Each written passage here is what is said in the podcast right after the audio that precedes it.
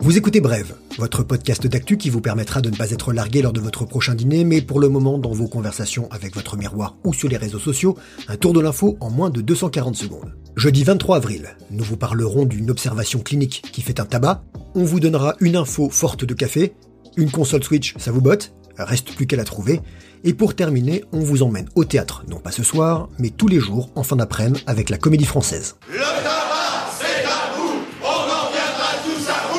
Ne vous faites pas enfumer. Fumer un paquet de clopes, scoller des dizaines de pages de nicotine ou mâchouiller trois nicorettes d'un coup ne protège pas du coronavirus. Mais la nicotine intéresse les chercheurs. Elle aurait des vertus préventives contre le Covid-19.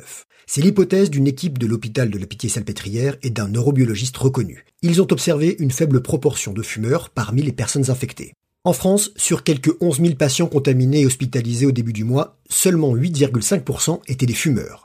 On estime qu'au moins un quart d'entre nous s'en au moins une fois par jour. La nicotine, qui comme chacun sait entraîne la dépendance au tabac, entraînerait aussi une compétition avec le virus pour se fixer sur certains récepteurs, ce qui diminuerait l'installation de la maladie. Mais cela reste une hypothèse donc à vérifier sérieusement et des études vont être menées. Les comités, associations et autres groupes de lutte contre le tabagisme tous. Ils appellent à la prudence. L'incroyable vitesse de propagation d'informations médicales parcellaires, aux contours scientifiques vaporeux et aux résultats fins comme du papier à cigarette, entraîne parfois des réactions excessives de certains de nos concitoyens qui n'ont aucun filtre. On l'a vu avec la chloroquine défendue par le docteur Raoult. Pas la peine de vous ruer chez votre buraliste, on s'époumonne à rappeler que le tabac entraîne les décès prématurés de 8 millions de personnes par an dans le monde, l'info ne vaut pas des clopinettes. Et depuis le début de l'épidémie, les recherches ont montré à quel point fumer pouvait aggraver la maladie une fois le fumeur infecté. Fumer peut vous faire partir en cendres.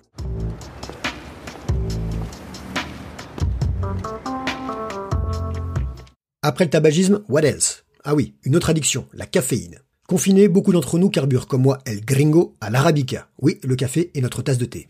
Une bonne et une mauvaise nouvelle caféinée. Commençons par la mauvaise. Ça sent la pénurie. Pas tout de suite. Des importateurs ont beaucoup stocké pour éviter le manque. Mais avec les transports à l'arrêt, les plantations en manque de main-d'œuvre, pour se réapprovisionner, ça pourrait être compliqué.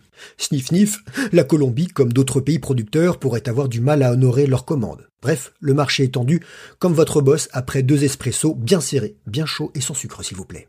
La bonne nouvelle, le prix remonte sensiblement pour le grain, un gain de près de 9% sur la place de New York. Oui, il y a une bourse pour le café, et pas seulement le café de la bourse. Cette hausse est un petit bol d'air pour les exportateurs, mais la gorgée sera courte. Le prix du café ne permet pas aux cultivateurs qui en ont marre de couvrir leurs frais. 125 millions de personnes dans le monde ont un emploi qui dépend du café, c'est la deuxième boisson la plus consommée de la planète après l'eau, 2,5 milliards de tasses sont bues chaque jour à travers le globe.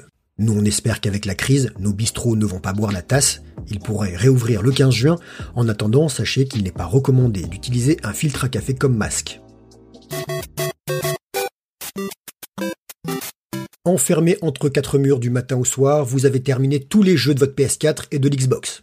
Vous souhaitez switcher pour une Switch, la petite console transportable de Nintendo, et vous marrez avec Mario, on va vous plombier le moral. Pour en trouver une, c'est pire qu'une croisade de Zelda. Les ventes explosent et le géant japonais fait tout pour produire plus et vite.